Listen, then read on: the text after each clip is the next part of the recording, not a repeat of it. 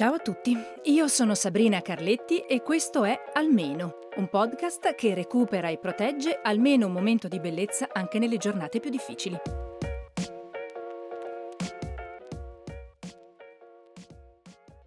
Che le fiabe non siano roba per bambini lo sappiamo. Sono anzi uno dei generi letterari più antichi, fecondi e complessi, capaci di trasformarsi e rigenerarsi per poter parlare a tutti, capaci di dire cose diverse anche a seconda dell'età della vita in cui ci si trova. Sono un vastissimo catalogo di tipi, situazioni, mondi, tra loro intrecciati e interconnessi, in un gioco di rimandi senza fine una miniera, in cui i sette nani potrebbero scavare all'infinito, come in effetti fanno, nel nostro immaginario, da sempre e per sempre. La fiaba non ha tempo, non inizia e non finisce, ma gira e rigira e porta con sé l'umanità tutta. Va detto anzi che spesso le fiabe le conosciamo e le leggiamo nella loro versione originale, per quello che realmente sono, solo da grandi, per i bambini ci sono le riduzioni o le trasposizioni cinematografiche più o meno tagliate ed edulcorate. In casa mia, quando ero piccola, di libri ne giravano pochi, quindi se penso alle fiabe mi viene in mente un mangiadischi di plastica arancione, di quel bell'arancione anni Ottanta.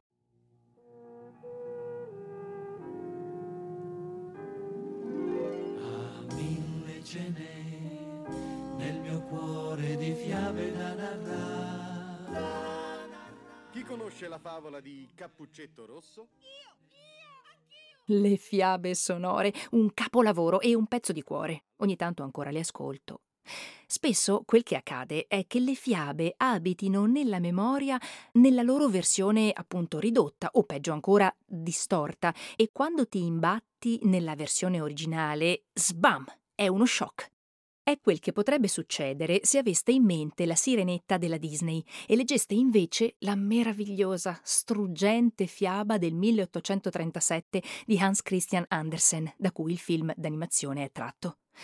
Potreste scoprire, per esempio, che la sirenetta alla fine non sposa affatto il suo principe, il quale anzi mai saprà né capirà nulla di lei della sua storia drammatica, del suo amore.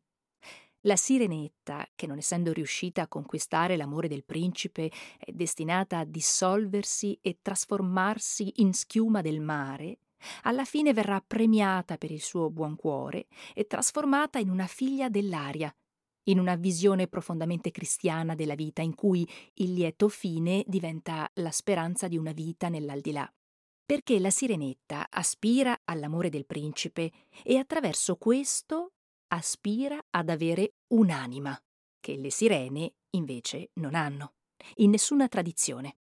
All'opposto c'è la nonna della sirenetta, a cui Andersen fa dire balliamo e guizziamo per questi 300 anni che abbiamo da vivere. Mi par bene che bastino.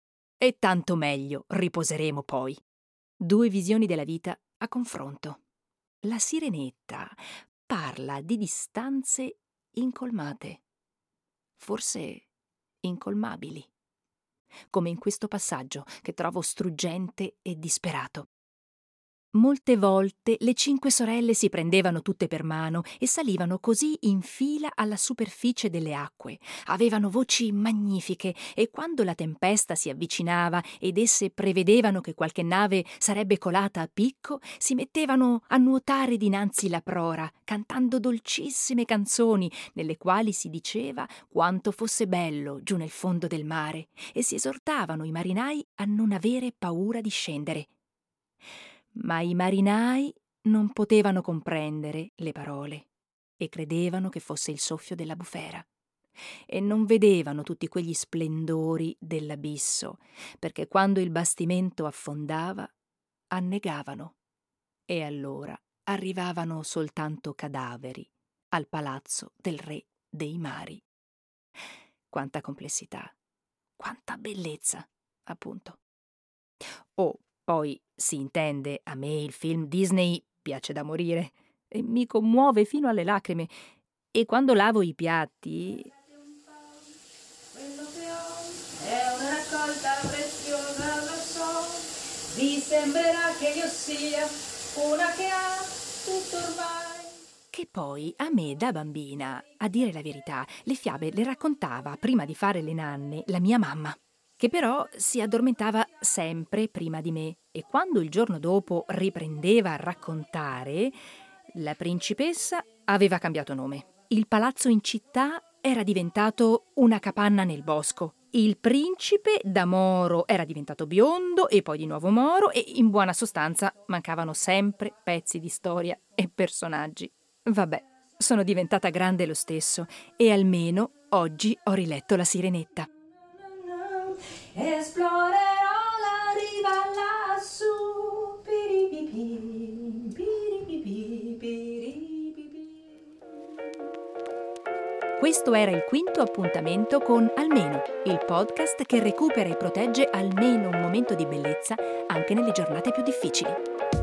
Alla prossima!